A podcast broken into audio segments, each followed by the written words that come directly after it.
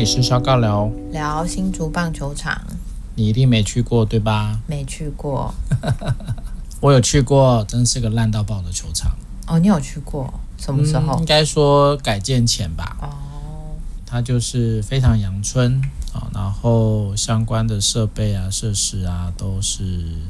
那时候就应该一开始最好的球场应该是澄清湖吧，高雄，然后再来就有那个什么台中的什么洲际啊、新庄啊，桃园是不是也有啊？对，桃园青埔，对，那个是 Lamigo， 现在叫 Lamigo 吗？现在叫乐天啦、对对对。然后天母也天母应该是去年吧，就是味全龙的主场嘛，改成人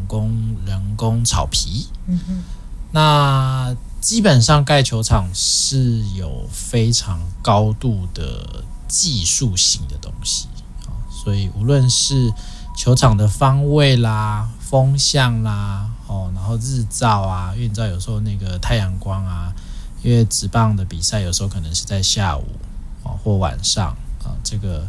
阳光的方位还有你的这个架设的夜间的灯光，它都很有可能会影响到球员的表现。当然还有这一次最严重的就是那个草皮，外野草皮的平整，还有非常非常多的小石头，这我真的是匪夷所思。所以我在想，可能盖球场这些人都没打过棒球吧。我觉得这就是蛮扯的啦。也就是说，台湾很多这种公共工程，也许它就是一直都是有门路、有管道的那些包商就会一直包、一直包、一直包。但是他们到底盖出什么样的东西？这里面。哇，真的是层层叠叠啊，各种形形色色的，可能也不要讲得太清楚了，但比较高，反正就是各式各样乱七八糟的事情。这就很明显啦，因为它就是一个公共工程嘛，对，因为它是新竹那什么新竹市嘛，对不对？花了12亿耶。我觉得钱倒不会是我去讨论的点，因为钱多钱少，它本来就是。我觉得有时候不是单看它的预算，对，但是我觉得它要有相对应的一些专业技术。我觉得那就有点像我们常会看到台湾的一些工程也好啦，当然我们也没有想要一竿子打翻一船人，但是就真的会看到某些工程真的就是粗制滥造。我觉得我们的，你如果可以想象说，我们毕竟有个部分还是很传承隔壁那个国家的一些东西，所以随便或者是好像有做就好，然后不求一个完整跟专业，也不看待，也不好好看重自己的专业，也不维护自己的专业这件事情，我觉得这真的很可怕。那一个球场，你就算是。台湾也不是什么棒球沙漠啊，对吗？你今天不是要你去盖一个什么大家都不熟悉，也没有什么职业运动的这种运动项目，它是一个已经职棒也都现在到底几年，30几年了吧？但是其实你还没有办法有一个比较国际化嘛。台湾的棒球现在不知道是世界排名第几耶，但基本上是很前面的啊。那我就觉得哇，真的是很有趣耶，真的还蛮好笑的。那当然你说真的也因为选举才会有这么多人关心，这也是事实啦，对不对？你说如果刚好没有碰到这个选举，本来那个开开心心开个幕，然后可能球员受个伤，好像也没怎么样，能量也许没那么高。但因为现在这个扯了很多啊，现在这个扯了那个新竹要转桃园的。那一位市长嘛，对不对？然后还有牵扯到这个中华职棒大联盟的会长，目前是那个副院长嘛，立法院副院长，他要选的是台中市市长嘛，所以这有太多政治因素卡在那边，所以自然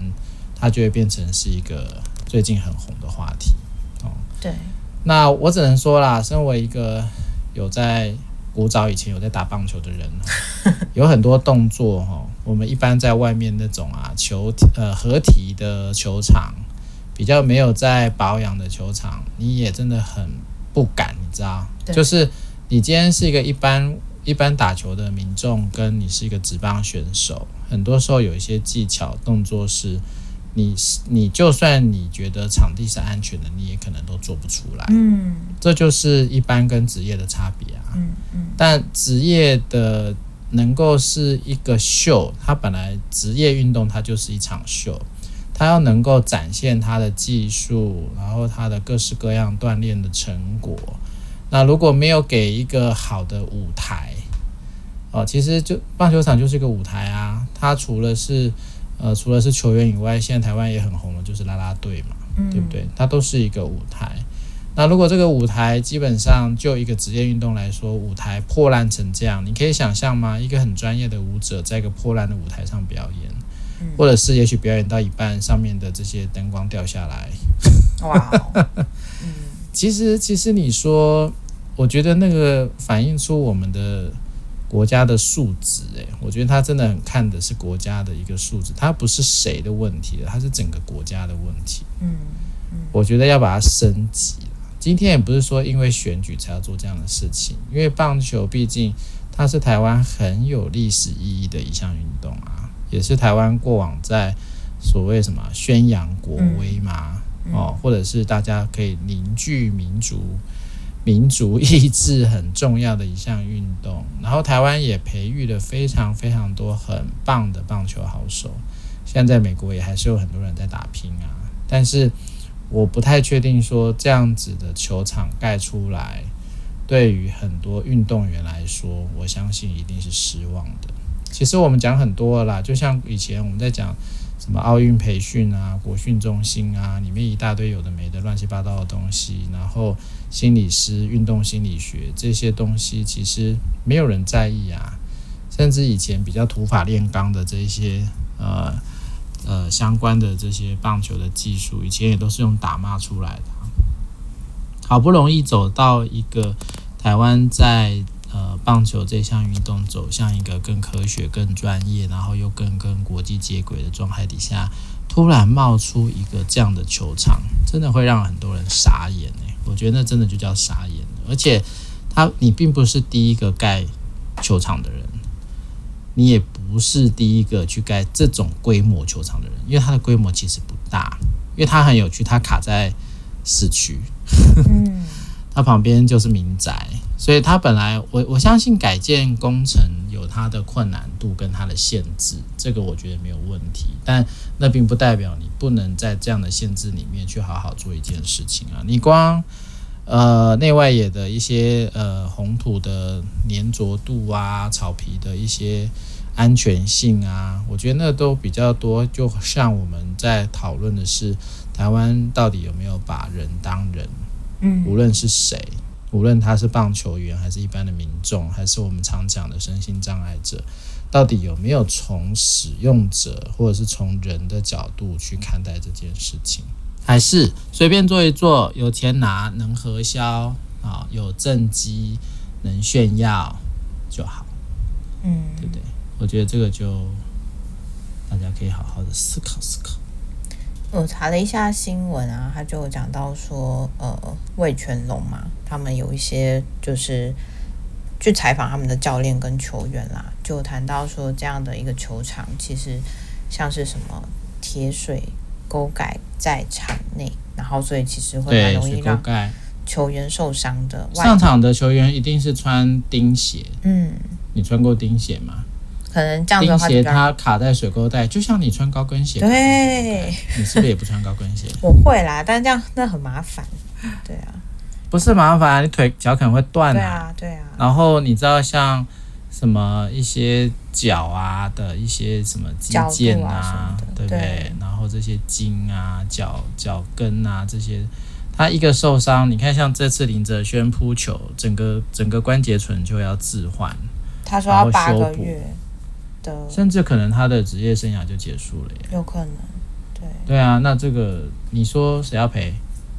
对啊，这也赔不起吧？你赔了钱，然后他的生涯。对啊，所以像那个市长就现在是不是都叫他什么影印机啊，还是什么？反正他就说医药费他们会负责，但只有医药费吗？对呀、啊，我觉得。那他的生涯，他的相关的这些，你要怎么赔呢？对不对？我觉得那都是根本就不明白的人才讲得出这种鬼话。刚好有看到林哲轩他有po 文，他就在讲到说这几天他都没有办法好好的睡觉，就是想到他今年接下来都没有办法在球场上继续奋战，心情就很难过。那他就说他想起来他以前在美国打拼的日子，球场从来都不会是他需要担心的问题，所以可以毫无保留的在场上拼战，发挥出自己好的一面。因为大家都知道运动员的生涯很短暂，任何的伤势都有可能会造成职业生涯的结束。那他其实对于受伤开刀这件事情完全没有想过会发生在自己身上，那他就会觉得说希望他的伤势可以唤起大家对球场安全的重视，让球团联盟跟体育指导单位去重新检视公共安全。因为他会觉得这不管是对于职业球员或者是年轻的学生球员都会是一个比较好的保障。那他说他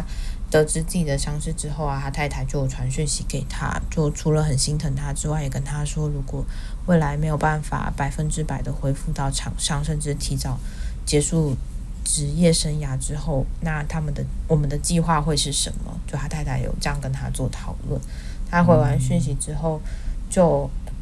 有一种很深的感受是，球员真的相当弱势，受伤就会把前面累积的一切就变成一切都看不见这样子。那他就说他还是想要再次强调球场安全的重要，那希望可以保障一个健全的职场环境。那希望他自己可以赶快的好起来这样子。是啊，因为林哲轩他以前就是在 Boston 在红袜队嘛、所以那时候他在2A 的时候我们都有去看他。对啊，那时候他在 Portland 波特兰，在 Maine 吧，缅因州，所以我们那时候还特别开车啊去看他比赛。哇、因为那应该算是离我们最近的小联盟球员、那也因为他是红袜的啦。那时候还有跟那个蒋智贤，这个你熟吗？不熟，不熟。那但总之啦，我觉得这其实台湾的一些运动文化跟运动专业，有时候真的也还跟不太上国际啦。但我觉得也不是这样说啦，我觉得就是很多。我觉得看得出来他就并不会是一个专业的营造商去做这样的事情。我就觉得那到底这个制度发生了什么事？不重视啊，就像是我们之前谈到的对体育文化的不重视，然后或是对建筑工程的不重视。如果说一个球场它会需要这么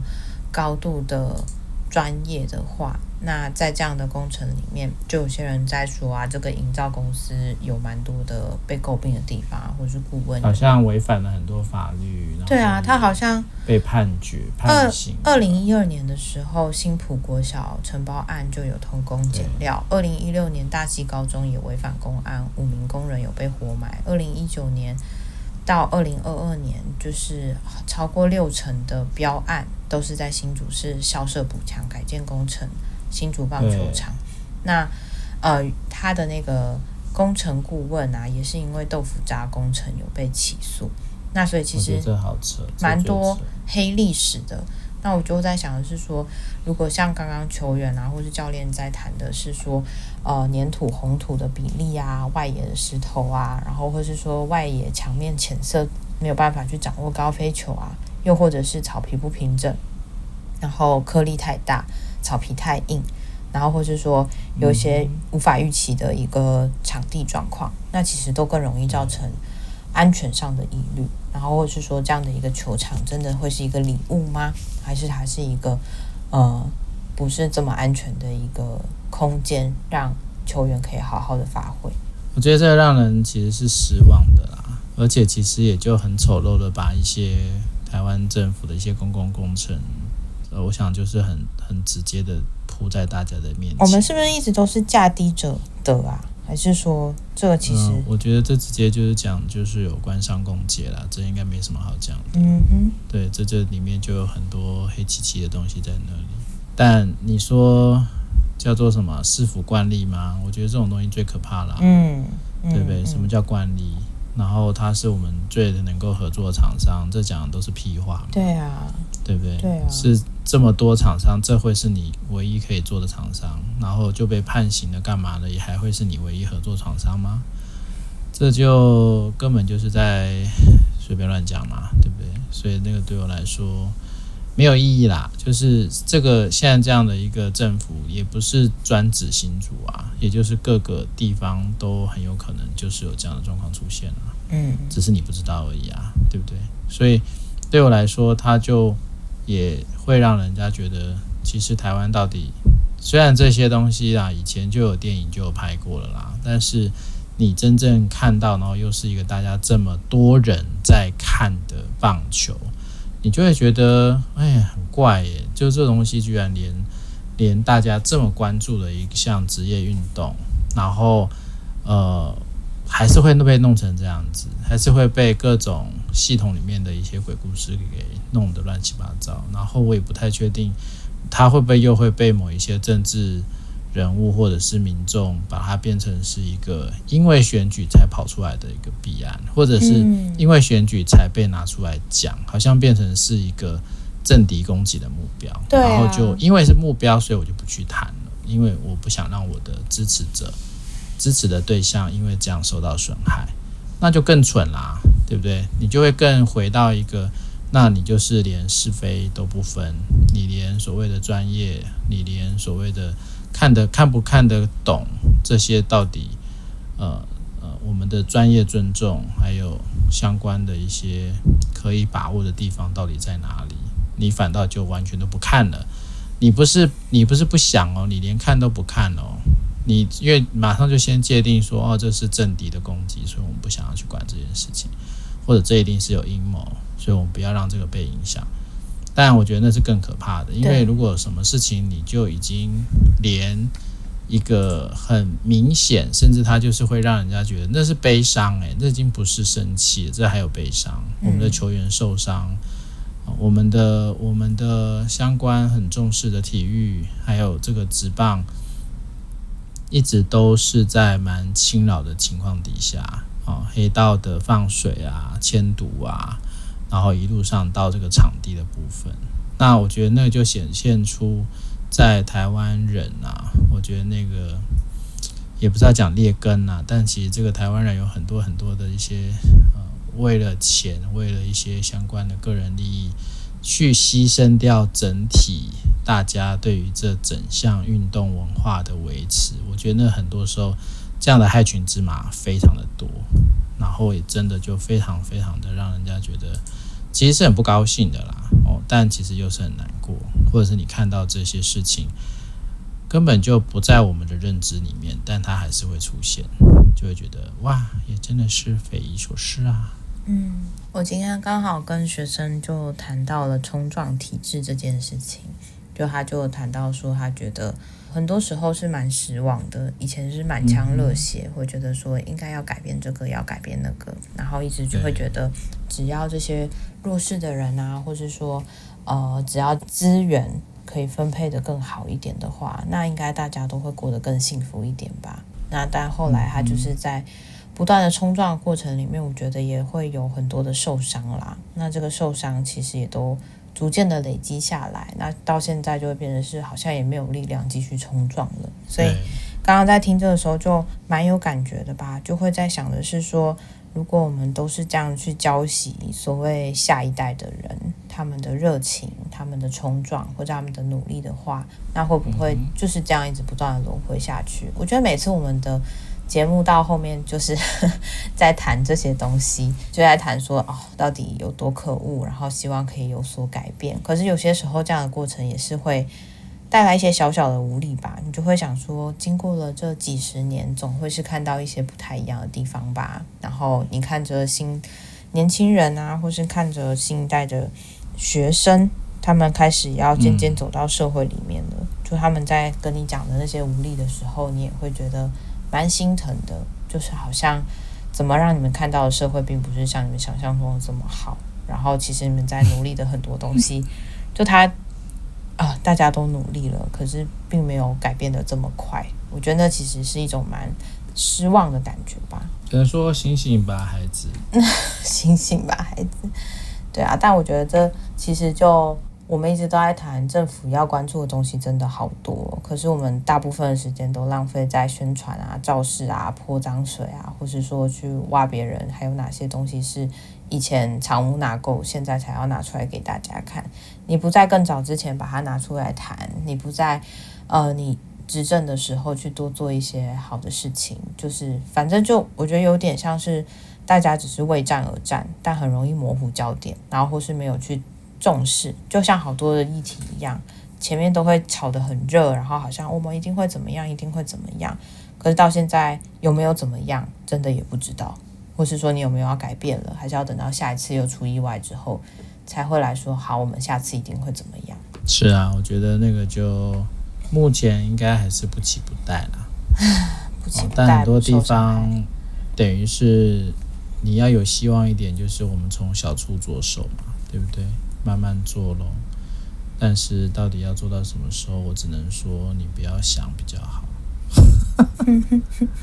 不要想你要做到什么时候，那大概就是一辈子要做下去的事情，甚至可能你做到死你都不会看到有什么不同但我也只能说就算是这样你还是得做啊，对啊，你还是得去冲撞也好，去重新思索也好，但我只能说这条路是漫长且痛苦，也会蛮悲哀的但就这样吧那也希望林哲瑄顺利完成他的相关的治疗复健，早点回到球场。好，拜拜，拜拜。